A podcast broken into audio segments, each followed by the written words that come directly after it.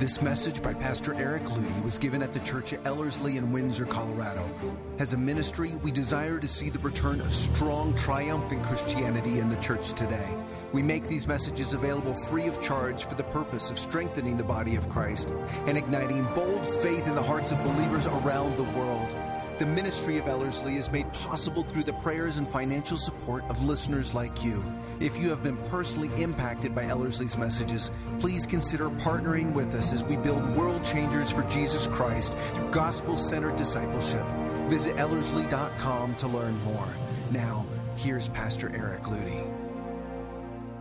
It was interesting, you know, just with what we're going through in. Uh, I, know, I think many of us in this church have felt an acute sense of trauma or of attack with what has taken place with the Josh Harris uh, debacle. Trying to come up with an easy way of describing what it is a debacle, where he has given up his faith, very strong influencer in Christianity that many of us have loved, admired. And so that's hard.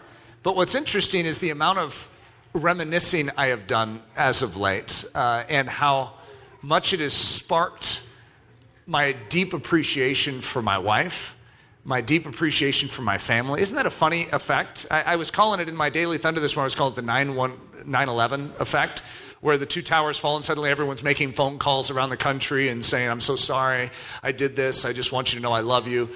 It's interesting when you go through a trauma of any kind, it can either sour you or make you stronger.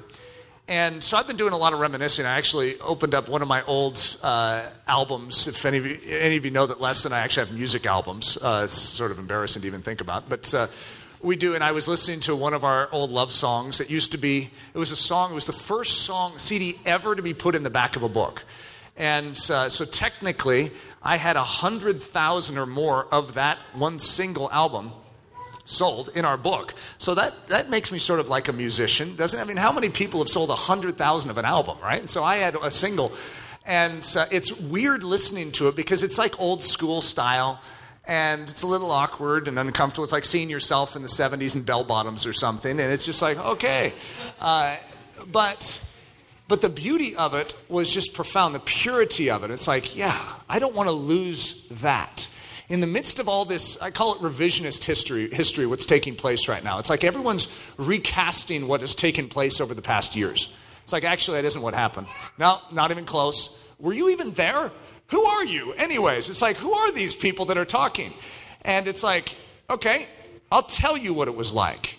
We saw God move in such a beautiful, pure, profound way to stir in people's hearts a givenness to Jesus Christ, not to a formula, to say, Jesus, you take this body and you do with it what you desire to do. There's something precious that God has done. And even when we go through winds and rains, let's not allow the preciousness of the body of Christ to be taken from us. And even if ones amongst us would forsake, that we don't let God, let, let the things that God has established be robbed. And so I just want to freshly just remember that, that God has done great things in our midst. He's done great things in our lives. And let's hold to those things and cherish them afresh. Proven. A man should be tested before entrusted.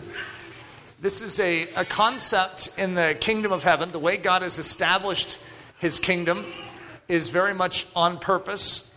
And the way he establishes any environment, whether it be the readiness of an individual, the readiness of, a, of an individual to be married, the readiness of a couple to uh, progress and have a family, the readiness of an individual man to take leadership in the church, whatever these things are, there's, there's a readiness or a proving that must take place before that step should occur.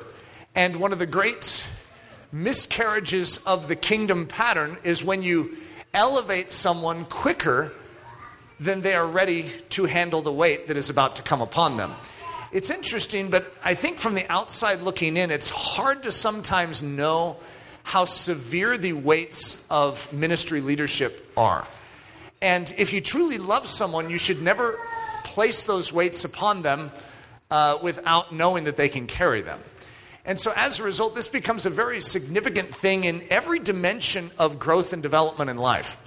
So, as a father, I have children, and those children are at varying ages of maturity and readiness. And so as a result, I entrust different children with different levels of responsibility. And it wouldn't make sense for me to take my youngest child and entrust them with what I'm entrusting my oldest child with, nor would it be appropriate for me to uh, take only what my youngest child can handle and, and entrust my oldest child with only that much because, hey, we're all in this together. You see, we're at different levels of readiness, we're at different levels of provenness in our life, and God knows what we're ready to handle. And He doesn't give us an assignment that is beyond where we're at uh, today. And that's an encouraging point that we can all hold to. But there is a protection in this too. And as we grow as a body, it is important to recognize that as we honor the kingdom pattern for how we elevate people in authority and in, uh, in voice is strategic. And it is something that the Spirit of God holds uh, to, and he, he brings us to the Word of God to show us how to do it. So, over the past weeks, this is actually, did I say it over here? No, it doesn't say it here. It's supposed to say part three of four. So, we're going through four specific messages that are attempting to lay a foundation of understanding for us as a church of a transition we're going through. And it's an ex- I'm going to call it an exciting transition, just to make sure that we define this transition in a positive way. And uh, this is part three of it. And so, a, a quick review part one was called Removing the Tent Stakes. And it was, in a sense, a study of trees. Uh, in Isaiah 61, we see that the work of the Messiah, which is prophesied of 750 years before Christ comes in Isaiah, and in 61, it's, it's actually the very text that Jesus opens to and reads before his people, before the people of, uh, of Nazareth, and then declares, This is fulfilled today in your hearing. In other words, I am the Messiah. I am the fulfillment of this that was written 750 years before. Technically, I'm the fulfillment of the whole Old Testament. It's a big moment, but in that description of what the Messiah will do, one of the things that it declares is that he will make us trees of righteousness, the planting of the Lord. And so he intends to make us trees that are a statement in a culture. The, word was a terebinth. Terebinth were these massive trees. Winds and rains could beat against them and nothing could tear them down. But they were known as Ogygian amongst the Jews, which is a statement of they have no beginning, no ending. They're a statement of the Almighty in the midst of a culture. And that's what we are called to be. We are called to grow strong, but to grow strong, a tree starts as a sapling. It starts very young and delicate. And that was what we were describing as you put in tent stakes. You put that little tree wrap around it and why? Why would you do that? Uh, it's to actually give it a season of gaining foundation and rooting. And once a, ch- a, tree is stable enough, it's actually a disservice to that tree to not remove the tent stakes. You actually remove tent stakes because you love the tree because you care about the tree, not because you're trying to get back at the tree and say, Yeah, I've had enough of you, so you remove tent stakes. It's actually a statement of love to a tree. And it's an interesting thought to think that you could actually do harm to a tree by keeping it staked, as opposed to recognizing that you can love a tree by unstaking it and letting it feel the wind against it. You see, when you're staked, the wind doesn't, isn't felt the same as when the stakes are removed. Now it tests the root system. So, if the root system is there, then as a result, the winds can gust. And that tree will hold on. Its roots, its root system is solid and strong. Part two, which was last week, was called The Wonder of Change. And we were describing the fact that there is bad change and there's good change. But the Spirit of God is in the business of change. And what's interesting about that is God doesn't change, but the Spirit of God is in the business of change. That's a funny statement. But the business that the Holy Spirit is in is not changing the Word of God, not changing His nature. No, those are set, those are always the same. But He changes us to be like Him. You see, we are the ones that need to be changed. We're individual Christians and we're also the church of Jesus Christ. And in both senses, we need to be changed. There's things that must change and there's things that will change. And so we need to know how to embrace change. It's, you know, a simple word for it in Scripture is sanctification, which is a constant refinement, a constant changing, and it's good. It's actually healthy for us. But many of us are antagonistic against things like change. You know, it, it's funny. in our natural man state, we're against everything in the kingdom of heaven. I mean, I could start whipping out words like tribulation, difficulty, trials, and you'd be like, oh, oh, oh, stop, stop, stop. Every single one of those is a positive, the way God would describe it. Every single one. Isn't that interesting? Change is one of them. In other words, there is bad change, and I don't I agree with you to repel it and to say, no, I'm going to stand right here. I'm not changing my mind on Jesus. I'm not changing my mind on his word. I'm not changing my faith in him. You see, that's bad change to change like that. However, in the midst of standing strong and saying, I'm unchanging in my faith in Christ, and then God says, Good, now I can change you in the most positive sense to be more like Him. It's a constant removal of us and a deepening of who He is, His nature in and through us. So, less of us, more of Him. It's a changing process. You look at every child, and then, you know, the grandma, you know, is in another state and she comes to visit her, the kids come to visit her, and what does she always say? Oh, you've grown up so much. Well, what is that? That's a change. It's not a bad change. It's a good change, even though some of us as parents wonder sometime if it's really a good change or not. It's like, boy, you want to keep them all little, but at the same time, if you love them, you want them to grow up. All right, the exciting transition. Remember, I, that's what I'm calling what we're going through. It's the exciting transition. I don't know if you guys are as excited about it as, uh, as I am right now in describing it, but it is, it's a good, good thing that's happening. This is what uh, Alex Muckleroy read before we started, and I'm going to read it again, but I want you to recognize in this process of understanding proven and the fact that there is a point of readiness in the body of Christ for leadership is very clearly given to us. This is a true saying. If a man desire the office of a bishop, he desires a good work. A bishop then must be blameless, the husband of one wife, vigilant, sober, of good behavior, given to hospitality, apt to teach, not given to wine, no striker, not greedy of filthy lucre, but patient, not a brawler, not covetous. One that rules well his own house, having his children in subjection with all gravity, which is reverence, respect. For if a man know not how to rule his own house, how shall he take care of the church of God? Not a novice, lest he be lifted up with pride lest being lifted up with pride he fall into the condemnation of the devil. Moreover, he must have a good report of them which are without, lest he fall into reproach and the snare of the devil. Likewise, must the deacons be grave, not double tongued, not given to much wine, too, not greedy of filthy lucre, holding the mystery of the faith in a pure conscience. And let these also first be proved. Then let them use the office of a deacon, being found blameless. Even so must their wives be grave, not slanderers, sober, faithful in all things. Let the deacons be the husbands of one wife, ruling their children in their own house as well. For they that have used the office of a deacon well purchase to themselves a good degree and great boldness in the faith which is in Christ Jesus. So, that list for many of us is not the most exciting portion or passages of Scripture, and yet it's extremely significant in what it means. In other words, what we have is a pattern that has been passed to us. The, the apostles in the beginning were anointed, given the Holy Spirit for a very specific task, and that was to build a church, to establish a pattern.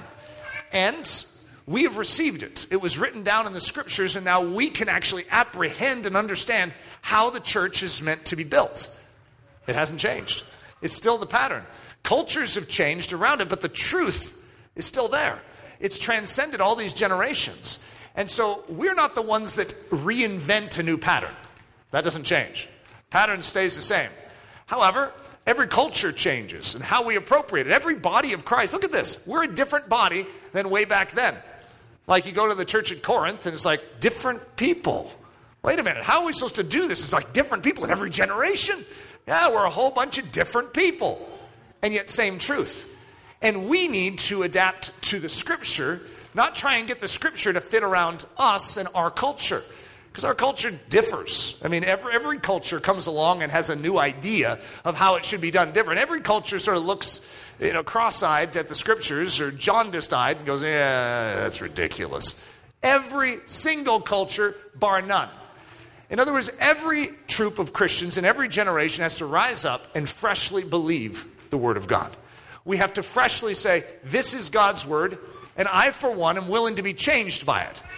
And if you put me in a leadership position, I want to see this church grow by it, mature in this fashion. And it takes wisdom because it isn't always obvious how you do this. And you look at some of the, the words in there not a striker. You're like, thank you, Lord. What in the world does that mean? In other words, there's all sorts of things that demand study, that demand time, that demand givenness to discern these things and to understand them. And it's not always clear. It's not just always a gold nugget sitting on the surface, like, got it, found it. Sometimes you have to dig for it. In fact, almost always you have to dig for it. You have to wait on God. You have to seek Him for wisdom. Say, God, I know your truth here is right and it is unchanging. But how does this apply to this situation here? How do we do that here in Windsor, Colorado in the year 2019? What does it look like? And that's a tension that is good for us. It's a process that we walk through that is wonderful. So, what do we know? We don't put people in charge of the church that have not proven faithful in smaller things. In other words, if you're floundering around in your own life, in your own body, in your own discipline of life, well, then I, I sorry, but I'm not going to recommend that you get married. In other words, if you can't even rule your own body, then you shouldn't be trying to run a home.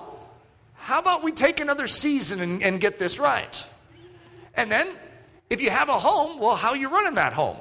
You know, if, you, if it's in disorder, if it's in disrepair and it's fallen to pieces, well, then let's take a little bit longer before we put you in charge of the church. In other words, you prove with first things. It's how you raise a child, too.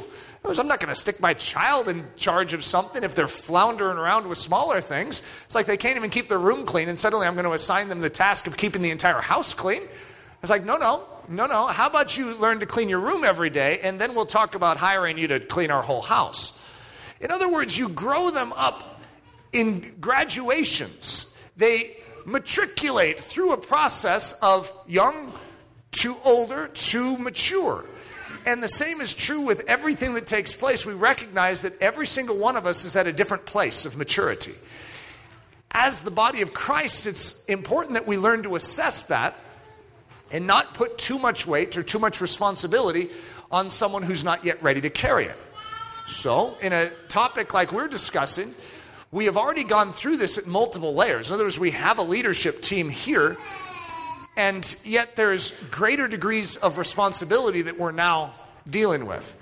In other words, if I and the executive team were going to take a step back from our role that we have here in the church to remove tent stakes so that the current leadership can handle it, do you know that the moment we do that is the moment that a certain windbreaker that has been around this church is suddenly not there. There's a lot that I get hit with that most people just have no idea about. There's a lot of flack that comes my way. I'm just used to it. It's sort of like, yeah, been a tree. I don't have any stakes. I'm getting hit with winds, but to me it's normal. But I might be shielding that wind from someone else. The moment you move that windbreaker out of the way, that wind is hitting someone else. Are those people ready? Are those leaders ready to have that wind hit them? And that's one of the key evaluation points of everything. Of course, I'm going to tell you yes. Happily, my answer is yes, I believe they are ready to be hit with that wind. So, dokimazo, cool word. Uh, it means to test, examine, prove, scrutinize, to see whether a thing is genuine or not. Is this real? Poke at it. Is that real? It's dokimazo. Is this a real thing or not? As metals, to recognize as genuine after examination, to approve, to deem worthy. God does this with his children. You know, I just said that I do this with my children. At a certain level, it might not be as grand and as detailed and as granular as God does it, but I have a miniature version of this in every situation, in all leadership situations that I, I've put a lot of people in leadership positions, I do this all the time. And I don't always think it through, like come up with some strategy. I remember my uncle, uh, I remember first thinking about this with my uncle. I, I, really had a high regard for my uncle. He was a very successful businessman up in uh, the state of Washington. And I came up and I was hanging out with him, and he was sort of giving me a few pointers about leadership and things. He said, You know what? I, I want, when I want to prove a man, I take him out on the golf course and you'll find out what makes that man tick very quickly. You'll find out because it'll all come out of him. And if he can handle trial, if he can handle stress well, well, you'll find out on the golf course. I was just thinking, I don't even know how to play golf. So I would hate to be tested that way. But every man has his unique way, God has his way. In other words, God says we need to find out what, is, what this person is made of. And so he will allow us to face wind. He will allow us to face trial. And what it's doing is it's proving something. What's inside? Because when you get certain men out into the golf course, you'll find out, I guess. I've, I've never done it. That's not my testing way. However, in life, if you hang out with people in the church long enough, you'll find out that they all go through trials and you'll be able to find out what they're made of. And some people melt in trials and some people actually grow stronger. You know, the military goes through this all the time. There's certain people that on paper look really good for the military. But then the moment a bullet flies, they turn into the ultimate coward and run. There's other guys that don't look as strong on paper. They look sort of weak, thin, frail. Bullet flies and they suddenly become a machine. And it's like, watch out, world. This guy has just turned it up a notch. It's like he grows five feet the moment a bullet flies. What is that? And the military would say, we want that guy. So, for each of us, how do we handle difficulty? How do we handle the challenges? We need to be proven. God wants to do something in our lives, but if we find ourselves on meltdown when difficulty comes, we're not then fit to progress, to carry greater weights. So God does this with his children. Remember Abraham. So Abraham is asked to lay down the life, sacrifice Isaac. I mean, it's such an extreme story, it's hard for us to even comprehend, but long and short, I could tell you what this story is. It's a proving. God is testing Abraham. God is going to give us assignments. And we can look around ourselves and say, God, why am I getting this and no one else is getting this? I don't know if you've ever had that thought go through your head. But the key for us in each of our assignments is to say, Yes, Lord. That's the proper response. I don't know if you've ever dealt with your kids in such a way where it's like, there's that one response that is like, that's not the response I'm looking for. Self pity, that, that doesn't go over well here, right? And so whenever you see that response, that's the wrong response. And I think God has the same type of thing with us. It's like the moment we get an assignment, we're like, God, why me? Instead of, thank you, Lord, for such an opportunity. You see, a bullet whizzes, and you immediately go into coward mode instead of grow five feet and say, bring it on. You see, God is testing, and He allows us to be proven so that He can assign us greater responsibility. He wants to do more in us, He wants to work in a more powerful way through us, but we can't shrink back from the challenge. Don't measure yourself with those around you and say, why did they not have to go through this? I guarantee you, if each of us got up here and we were to lay out our accusation against God, like, God, why did I have to go through this? We'd all have a really good argument for self pity. Every single one of us. And yet, every single one of us would be wrong if we tried to go that route. I've had very unique challenges in my life, and if we were to try and compare and swap stories, I, I would try and make mine larger to make yours look smaller. So that why? What, what would I be trying to accomplish? My life's been harder than yours? You see, God is proving me. He is readying me for a task. Will I accept it? Will I accept the wind when it blows against me? What's it doing? It's strengthening my root system. Will I accept the fact that there's a drought out there? What's it doing? It's causing my roots to sink deeper and go after deeper water. Is this bad? Is this harmful to me? No, it's really good for me. And even when that wind could be, its origin point is the devil itself, and the devil's trying to beat against me. If I would receive everything that takes place in my life with an understanding that God turns all things, even that the enemy means for evil, into greater good, even that strengthens me. So, therefore, there's no downside. Whenever I go through anything, it's all working to prove something, to strengthen something in me. So, for each one of us, you might not be in the position of taking the leadership of a church, but you're at whatever gradient or level of readying that you are at today. The question is, are you going to be proven when God says, I want you to take your son, your only son, up to a mountain that I will show you? Would you take them? Would you take that one piece of your life right now and God says, hey, right here, right, this one issue, right here. And you're like, not that issue. Like, yeah, that, that one issue, that Isaac issue in your life, that precious thing. Would you take that to a mountain I'll show you and lay it down? Oh, uh, God, wait a minute here. How are you responding to that? We don't know all the emotion that Abraham went through. It's really weird how simple the Bible is, how clear it is. It doesn't say anything. It just says, so he took them. So I got up the next morning and took them. It's like, God, give me some human side of this because I can't imagine if I was asked to take Hudson up to a mountain that God would show me and sacrifice him. I'm sure Hudson's thinking the same thing. He's like, wait a minute here, how did my name get into that story? See, that's such an extreme thing, but the question is are we in a ready position to say, God, prove me? I, I remember uh, finally catching the vision for studying. I, I didn't like school when I was in high school, complained constantly.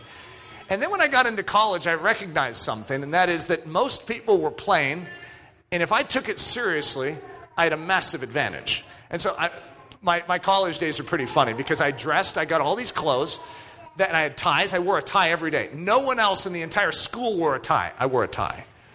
I was going to win. And so I, I mean, I didn't cram for tests. I was studied, and then the night before, I went to sleep early. Uh, see, I was, I was thinking this through. And here's, here's what happened. The moment I did this and I, I started approaching my schooling different is the moment I got excited for tests. You know that if you feel ready for a test, you're excited for a test? You know why we don't like tests? Because we don't feel ready for tests. If you know the subject, you're like, I know this. Someone's quizzing you, like, I got it all. And they're like, well, you know everything. Give me the test right now. Can someone administer a test to me? Isn't that funny? Why would you want a test? Tests are bad. Or are they?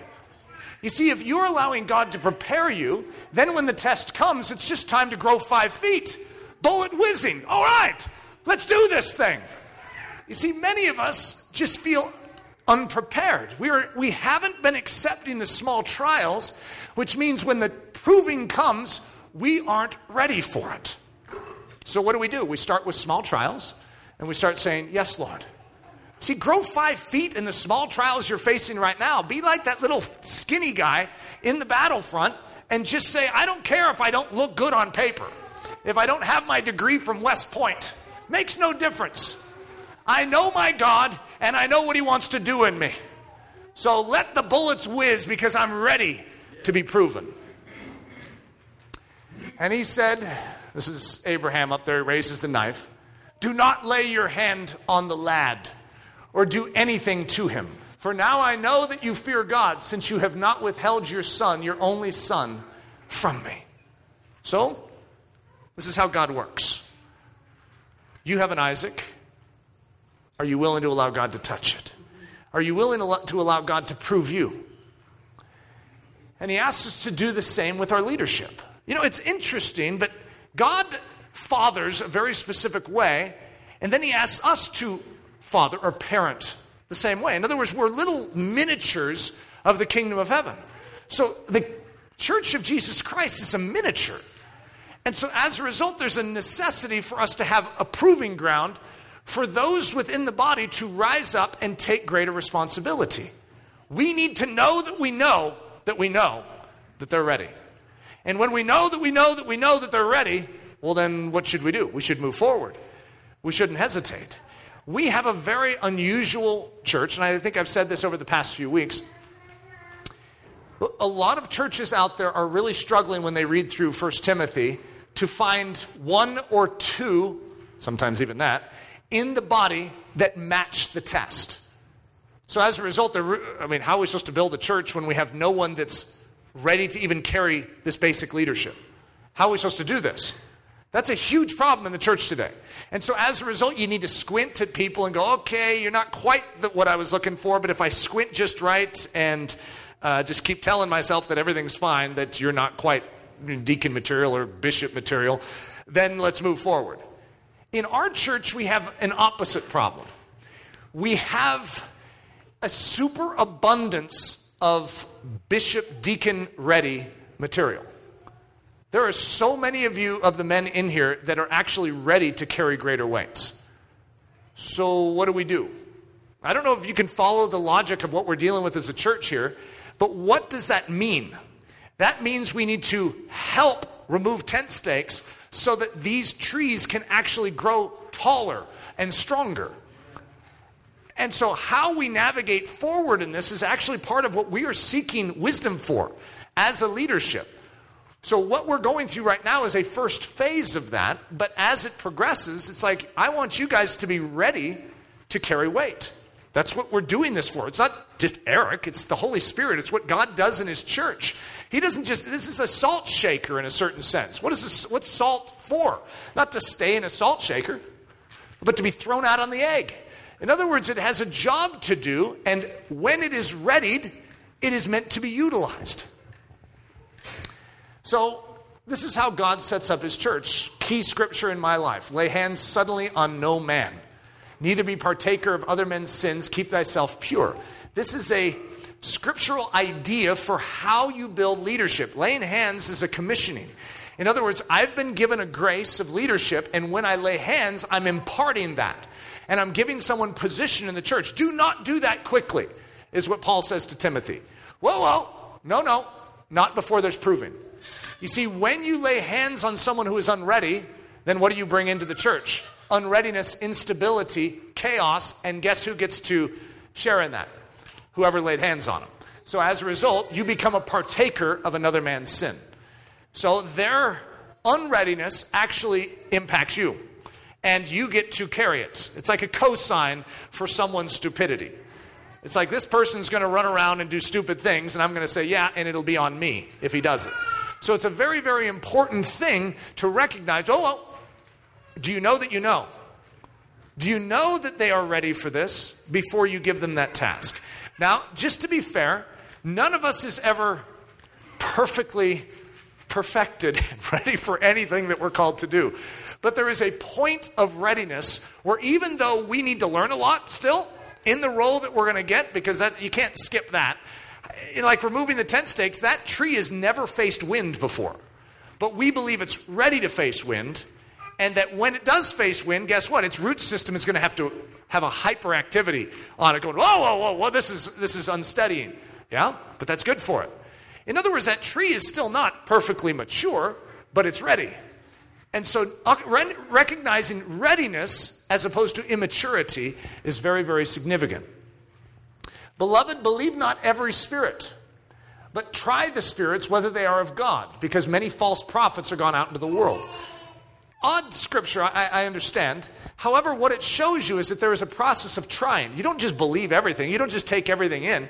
When people come into a body, they oftentimes will put their best foot forward. Okay? I mean, that's just what we do as humans. It, it's like that, that uh, blind date type of thing. If you're on a blind date, which I've never been on a blind date, so I guess I'm speaking into territory that maybe I shouldn't but you're going to put your best foot forward. You're going to want them to see your good side. And so if your right side of your face is your good side, then you're going to turn slightly to the right.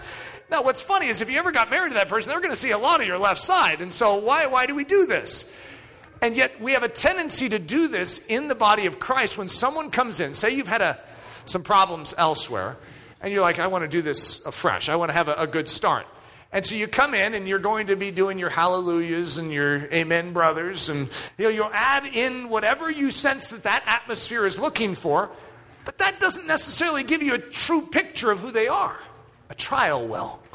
You see, when that person is tried in front of the body, well, then they'll be proven. There's a process that just takes time. You can't rush the proving process. It is very, very significant and important we represent a generation that elevates people to position of influence based on their schooling, their academic knowledge, their ability to play a guitar, their ability to hit a good note when they're singing, their charisma. You know, by the way, you could study those things in Scripture. Nothing is ever mentioned about those being reasons to elevate someone in the church. You could look at that list again. That has nothing to do with why we raise people up in the church.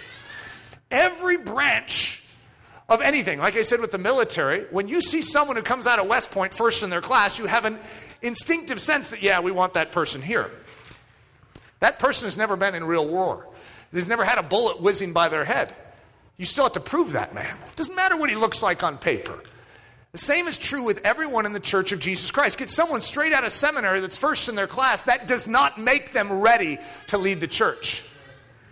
In fact, give me the little short, skinny, weak guy that will, will grow five feet when a bullet starts whizzing any day over the seven foot tall behemoth that will run from the battle. I want the stuff that's going to rise up and be stout in the midst of difficulty. And how are you going to be stout in the midst of difficulty unless you're embracing the smaller difficulties in your life right now? Many of us have the notion that if you read about people thrown into concentration camps and these extreme situations, like Corrie and Betsy ten Boom has always been one of the things for me, and I'm always thinking, how am I going to handle that? Okay, what would I do? If I was Richard Wurmbrand and I was thrown into prison and I was being tortured, how would I respond? And so we think, well, when I get to that point, well, then I'll rise up and I'll say, I will not deny Christ. We'll always do this noble thing in our brain. And yet, if you're not living in the small moments right now, with that same doggedness, with that same determination? What makes you think you're going to skip all that middle ground and go from living a mediocre, paltry life right now to living a glowing, powerful picture of noble uh, standing for Christ when you're finally tested? We need to start now with the small tests that we're facing. And if we're not embracing them, if we're not rising up as that little skinny guy when the bullets whiz and saying, Bring it on. Lord, I want to be tested and proven. I want you to show me that I'm ready for this and prove to whoever needs to see within the body of Christ that this is the time. It is the right time for me to move forward. So believe not every spirit, but try the spirits whether they are of God. Because there's a lot of falseness out there, guys. There's a lot of fake Christianity. I've been around it for years of my life. The people that have the big, huge smile and the tooth that goes ding, but don't necessarily have the substance of soul. I'm interested in the substance even if the package doesn't look as polished. I would say I think that's what God says too. So remember David. So the Valley of Elah, when we were talking about terebinths, I mentioned the Valley of Elah. It's actually Elah is talking about a tree. So it's it's a terebinth too. It is it is this massive tree. How big it was, I don't know, but likely somewhere around 20 to 24 feet in circumference. Massive tree. And this would have defined the valley in which David fought Goliath. And so it's also nearby to a place called Bethlehem where David was born. David was assigned the sheep because he was the youngest. It's the worst job, and it's always the job that gets handed down to the youngest sibling. And so David gets stuck with it because he's the youngest of eight brothers. And so he is the shepherd in the family. And so the Valley of Elah was the ultimate place for bringing your sheep. The reason is is it had this enormous tree which could supply shade so you could watch over your sheep at the same time have shade. It was a valley. It was a beautiful, with, a, with obviously a brook in the valley because he had to go to some place and grab five smooth stones, right? And it had a cave system, an elaborate cave system uh, right up next to it, where if there was danger or there was storm or everything, you could actually take your sheep into a cave system. And so I'm going to set something up here because I'm going to say David is a classic picture of ready, the readying of a man for leadership. And so many of us are in a David position right now in our life where we have a job description like taking care of sheep, which doesn't feel very honorable. It doesn't feel as grand as we have as a vision for our life uh, it, because we could be doing so much more. Have you ever had that thought of like, if someone could really see what I have, then they would give me a higher position? But for whatever reason, you're overlooked and you're caring for sheep, and, and I'm going to say in the valley of Elah. Now, I'm taking it speculative, okay? But there's a reason why I think he may have been doing a lot of his shepherding in the valley of Elah. And that is because when he ran from uh, Saul for all those years, he hid out in a very specific spot for close to 11 years. And that was a place called the Cave of Adullam, which is right smack in the valley of Elah. So it's very likely that as a shepherd, he got familiar with the valley of Elah. And so in the years to come, would you imagine? This is just my thought. Imagine that he killed the lion in the valley of Elah, this one specific piece of property. And then uh, a bear came and he killed the bear. And imagine him looking and, and realizing that was the same spot. That's weird. And then imagine a giant comes out and stands in that exact spot all those years later. Imagine what David was thinking. I know who's winning this one. You see, there's something God loved. I mean, Moriah, the very place where Abraham was tested, the very place he raised his knife. This is the cross. That's actually historically the same geographical location as Calvary. And so, can't you imagine? It's not going to be a foot off this way, it's going to be right there that the ram is provided. and God is going to do his work. So, I mean, I just have these thoughts that go through my head in regards to David. Doesn't it make sense? And so I can't prove it, but it's fascinating. So, the readying of the novice. A novice is one who is not yet ready. He's new, he's green. And so, one of the things in Timothy that we're going to see is that you should not lay hands on the novice, lest they fall into the very trap of the devil. The devil stumbled. Lucifer fell. Why? Well, many people would say because of pride, the sin of the devil. And so, as a result, when you're a novice and you're elevated too quickly, pride will oftentimes ravage your soul. And so, as the church, we recognize we don't want to elevate anyone too soon. We want to make sure that they're ready for this. So, what we see is David. Now, David has quite the story. And, uh, you know, you, you'll read through certain stories in, in Scripture and you really identify with them. And you're like, wow, that sounds like me. David lives in a way that is and maybe he struggled emotionally, maybe he had different trials, but he handles this with such honor and nobility.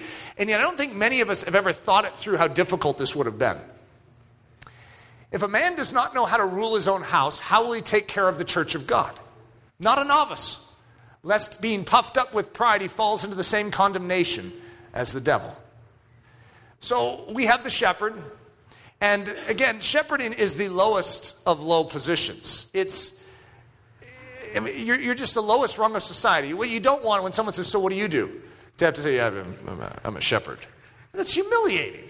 That's what David was. With, get this, no hope of being anything different.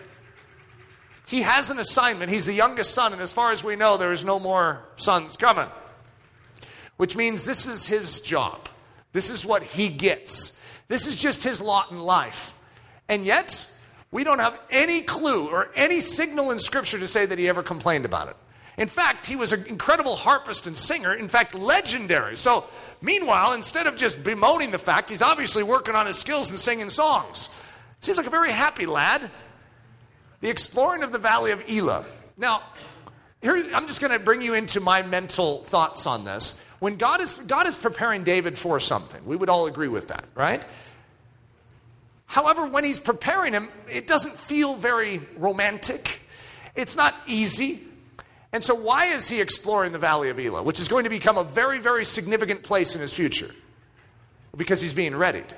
But how is he being readied? As a shepherd, the low of low positions. You know that a shepherd risks his life every day? A shepherd is exposed to the winds, the rains, the foul weather, and with no appreciation. You know, the only time a, shepherd is noticed and, and talked to is when he loses one of his sheep. So if a shepherd blows it, it's like the offensive lineman in football. You never notice him until tweet, offensive holding penalty number 72. It's like that's when he's announced. The same with the shepherd, David, lost sheep. I mean, that's, that's, that's ridiculous. Not only do you have the lowest rung position, but the only time it's ever comes up that you did anything is when you do something wrong. Because if you take care of your sheep, there's no thanks in that. You just, of course, you did your job. They're wild beasts. I mean, we don't understand that living in Windsor, Colorado. Wild beasts that are constantly prowling. What are they looking for? Food. And so they're coming after those sheep. So not only do you have sheep that you can't lose, but you have wild beasts that you have to fend off. What kind of job description is this? Yeah, it stinks. There's all sorts of good reason for self pity, guys. In other words, where this poor guy is stuck in this job description, away from his family. His family's doing all this fun stuff over there. Samuel the prophet's coming to town. Guess what? They don't even invite him, they leave him out with the sheep. So, how, can you imagine a little disgruntledness in David? Yeah, I could imagine it. So, he's living in a cave. Why do you think that's important? Because he needs to be prepared for the years to come. So, this young shepherd boy is learning how to live a rather rough and tumble life. But that's because what he is being called to will demand it. What you are being called to will demand every single trial that you face so far. The question is are you going to resist all of that training or are you going to embrace it? The slight, yeah, this would be hard. I mean, Samuel is coming, he's going to anoint a king out of, uh, out of Jesse's sons and David isn't invited. Now we never have any commentary of how David felt about this, how Jesse was what Jesse was thinking but he is not invited. Which, how would you interpret that as young David? You don't think I'm king material, obviously, Dad. I mean, I can imagine that. That's a slight, right? We never hear any complaining. The anointing. Now that's that's quite the moment for David. Could you imagine you're not invited and then with your ta- with his tail between his legs his father needs to say, "Yeah, David, I need you there anyways." Okay, yeah, Samuel wants to see you. Then in front of his brothers, could you imagine when Samuel when, when Samuel the prophet said, "Are there any others?" Could you imagine what the brothers felt? And then Jesse, they're looking at each other going, "No way." not David. Now, there's all sorts of statements throughout Jewish history where people think that David was illegitimately born, okay? I can't prove that. There is a certain psalm that uh, he was born in iniquity, and as a result, people have concluded that. We don't know. However, there is something that is causing him to be treated different than all the other brothers in this situation. And so, could you imagine? There was, I'm going to hazard a guess that there was a great tension in the room when David's name was mentioned and when David arrived. The reason I'm going to say that is because he was publicly anointed in front of his brothers. And then where did David go next? Back to the sheep. If you were anointed as king, you know what his brothers and his son, his brothers and his dad should have done? Oh, hail, King of Israel. Instead, he was sent to the lowest position in all of Israel. Do you see something there that uh, might have been hard for David? Sort of like they're treating Samuel as a cuckoo uh, he's obviously a little old, a little off. Because there is no way the eighth son of Jesse, the shepherd, would be anointed to be king instead of Saul. Come on, that's ridiculous. David has to walk every bit of this. So, whatever trial you're going through, I want you to recognize that great men and women throughout history have gone through trials too. And they were being ready. Right now, David can't see it. He's anointed. What a great moment in life. You'd think his family would be cheering. There'd be just wonderful. I mean, bring out the, the pot roast. Let's, let's get some streamers, maybe some uh, what are you, sparklers. Let's celebrate this. Instead, you get the cold shoulder. Sort of like, don't you think highly of yourself. You're still the shepherd in this family. I mean, what, what kind of treatment is that? So the return to the sheep. Now I'm going to add in the climbing the great tree. I, am using my imagination here. If there really is a great tree in the Valley of Elah and he's shepherding there, I picture him writing songs in that tree because he'd have a great view. If he's up in the tree, he can see the wild beasts coming. I'm just using my imagination, right? And yet imagine him becoming familiar with that tree. Remember, the tree is a symbol of the Almighty. And he's in that tree, he sees a lion come. He hops down. He's like, what, what are you doing taking one of my sheep? You see, David is anointed by God. And though he doesn't have a position of any influence, no one is impressed with David. God is impressed with David. Because God looks at the heart and not at the outward form of a man. The rest of his culture is looking at Eliab, the oldest son, and say, That's a man. They're looking at Saul. You know that it says of Saul that he was head and shoulders above all of Israel? Yeah, we want that guy for our king. David was the little skinny, small soldier that I was telling you about. But when that bullet whizzes, what are you going to see? He's going to grow five feet. And so, as a result, what you see is the formation of something. You're seeing the proving of something. So, we have the lion, the bear, great stories, right? Bare hands. He's like taking these guys down. You know, if, if, your, if your mom was giving you wisdom about how to be a shepherd, what would she say? Honey, if one of those beasts gets a hold of one of those sheep, you just let him have it. Even if you have to get a, you know, good whipping from your father. I'm just going to advise you right now, do not give up your life to spare one of your sheep. And yet David handles it completely different. You see, he's a model shepherd. And he's being prepared to lead a nation. See, right now he just has a few sheep. So do you, maybe. You have just a few sheep. Some of you, it's just your thought life, your emotions, your body, your future, your time, your money. That's all you have is a few sheep, but how you handle those sheep is preparing you to handle more. And if you are faithful with the little that you've been entrusted, you will be strong with more. But if you're unfaithful and you take it in that, what was that one story, a napkin and buried in the, in the ground, God has given you something. What are you doing with it? Prove it. Prove that you're ready. And so, David is proving it. He's showing a behavior that is otherworldly here. He, he, goes after a lion with food in its mouth. He goes after a bear with food in its mouth. This is a bad idea, David. No, it's a good idea. He's showing Christ a thousand years before Christ comes.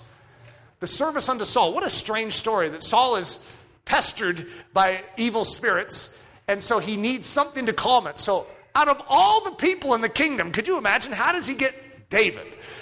Could you imagine what that would be like for David? David's anointed king, and what does he have to do? He has to be a servant unto the guy who's sitting in his seat. Never shows David complain once. In fact, Saul is throwing spears and javelins at David. Could you imagine how hard that would be? It's like, hey, bud, you're sitting in my seat. David is the rightful king. Instead, he becomes the servant. He is playing a harp to soothe Saul. Come on. Come on, God, when are you going to notice my plight? When are you going to notice my situation? David is being prepared. He is being proven for something. However, he has to walk through this well. The return to the sheep. Do you imagine this? The battle comes. The Philistines come with their mighty host, their, their Goliath, uh, their champion from Gath, and his four brothers. They all show up at the valley of Elah, and they are taunting uh, the, the, the armies of Saul and of Israel. And guess who isn't invited? The greatest warrior in the generation. Because on paper, he doesn't look that impressive. He's a shepherd boy who plays the harp. And, you know, he's, he's the youngest in the family. Someone needs to tend to the sheep. That's David's job. Wasn't he anointed king over Israel? How did we forget all this? David has been given a commission that is a lot higher than his position right now. So have you. You have been given an anointing for something grand in this life. Right now, your position might not match. The question is how you handling your position right now. So, could you imagine how hard that would be? He's like, Father, I'm ready. Send me to the battle, please. Son, I need someone to take care of the sheep. I'm going to send your seven older brothers, and they'll represent our family well. I need you to go back to the sheep. Yes, Father. I don't know what your response is in those situations, but that's the proper one. Yes, Father. And so, could you imagine some, er, someone comes up to David, he's, he's taking care of his sheep, and says, Your dad wants you. I think it has something to do with the, the battle. I think he may want you to go. Sure, sure. You going to take the sheep? Yes. He runs, sprints all the way home. Father. Standing before his father with the smile, the anticipation. I remember uh, back in the day when I was like 11, we had wanted a video cassette recorder. And we had asked my dad every day for Christmas that we would get a video cassette recorder. And so then we got all our gifts. There was no video cassette recorder. And at the very end, about 20 minutes after all the gifts, we're like moping around, and he says, Oh, by the way, guys, there's a, there's a gift in the, the back of, of my car. We look around, we run out there, and there's this package in there was shaped just like a video cassette recorder. And we come in, we're like cheering, oh, this is great. And then we open it, and it was a typewriter. That's this moment in David's life. David has been longing to take his position. David knows that he has a role to play, he's anointed for it. But that day seems to always be somewhere out in front. And now he's tasting it. He's going to be sent to the battle. Daddy, I'm ready. Uh, David, I'm sorry if you misunderstood. I, I actually am not sending you off to fight. I'm sending you to get news from the battle. I have some bread and cheese for you to carry. Bread and cheese. I get to deliver bread and cheese. I'm the king of Israel, and I'm being asked to deliver bread and cheese to a battle. I'm the greatest warrior in this generation. No one knows it. You ever felt that? Well, maybe not to that extreme. that's, that's a little hyperbolized, probably, to what we feel. But where you feel ready for something, but no one has released you. It's like you're that arrow in the back of, you know, in the, what do you call that? Uh, in the quiver, and you're like saying, hey, come on, send me. I will hit that mark. And yet the archer keeps reaching back and missing each time. You keep moving. It's like, hey, grab me. You're ready to fly. You're ready to do this thing. And then there's the moment at the place of the great terebinth. I mean, that's just such a great moment in history, but what did David have to go through? It's his final, yes, Father. Bread and cheese, son. Yes, Father. You never know when that last yes, Father is to deliver bread and cheese. You don't know when the public stage is going to open. You don't know when God is going to finally open it up for you to take that next step. That's not your business. Your business is the yes, Father. Your business is to humble yourself and say, God, I will take care of my sheep as if it's the nation of Israel. I will lay down my life for this, even though no one will ever see it, appreciate it, or know it. I want to be proven in your eyes. You see, being proven in God's eyes is far more important than being proven in each other's. Even though we really do esteem the opinion of other people around us in this world. Being proven for the task. Now, when the words which David spoke were heard, they reported them to Saul, and he sent for him. Then David said to Saul, Let no man's heart fail because of him. Your servant will go and fight with the Philistine. And Saul said to David, You are not able to go against the Philistine to fight with him, for you are a little spindly, skinny soldier. You have no business being in this battle. This man is going to grow five feet in a few moments. He is ready. You see, you might not look good on paper, you might not have the seminary degree and all the alphabet soup after your name. And yet, if you're allowing God to refine you and to prove you in private, You'll be ready for this moment. But David said to Saul, Your servant used to keep his father's sheep. That's quite the resume. Yeah, I used to be the lowest in all of Israel. I'm a shepherd. Your servant used to keep his father's sheep, and when a lion or a bear came and took a lamb out of the flock, I went after it and struck it and delivered the lamb from its mouth. And when it arose against me, I caught it by its beard and struck it and killed it. Your servant has killed both lion and bear, and this uncircumcised Philistine will be like one of them seeing he has defied the armies of the living God. Moreover, David said, The Lord who delivered me from the paw of the lion, from the paw of the bear, he will deliver me from the hand of this Philistine. And Saul said to David, Go, and the Lord be with you. So Saul clothed David with his armor, and he put a bronze helmet on his head, and he also clothed him with a coat of mail. David fastened his sword to his armor and tried to walk, for he had not proved them. And David said to Saul, I cannot walk with these, for I have not proved them. So David took them off. You see, there is something that David had proved, and that is faith in the Lord of battles. He knows that when he trusts his God and he does what God is asking him to do, God will back him up. Get rid of all this other stuff. I'm ready to take on this giant. This is one of the craziest stories in all of history, and yet it's true. And it's amazing how it parallels not just Christ and the cross, but it parallels the development of a Christian. God is ready to prepare us he has a valley of Elah for us. And when you get there, you'll recognize it's like all the little symbols. If it's a movie, it would like show you the cave, it would show you the tree, it would show you the spot on the ground where there's still maybe a little blood from the, the bear that you killed. It's like you can sniff the faithfulness of God, the providence of God. He has set this up. And when you walk into that moment, you get the tingle of soul. You know that God is in control. And that's why David, with such bravado, is going to challenge the giant of Gath, who, according to the longer cubit, would have been 12 and a half feet tall. Well, but David's going to grow up before our eyes. This man is ready for the job. Father, I just ask that you would move in a mighty way to build this body, to do something supernatural in this body. We want whatever's in that ram's horn of oil to be on this church. And Lord, I pray that you would prove us on lions and on bears so that we are ready to do even the greater things that are before us. But may we have David's humble attitude to say, Yes, Father, to the difficult moments along the way. It's in the precious name that we ask this. Amen. We hope you have enjoyed this message by Pastor Eric Ludy, delivered at the Church of Ellerslie in Windsor, Colorado. Feel free to make copies of this message, but do not charge for these copies or alter their content in any way without expressed written permission. For more information about us or to help support the ministry of Ellerslie, we invite you to visit us at ellerslie.com. E L L E R S L I E.com. Please know that you are not alone in this battle for truth, and we are cheering you on down the narrow way of the cross.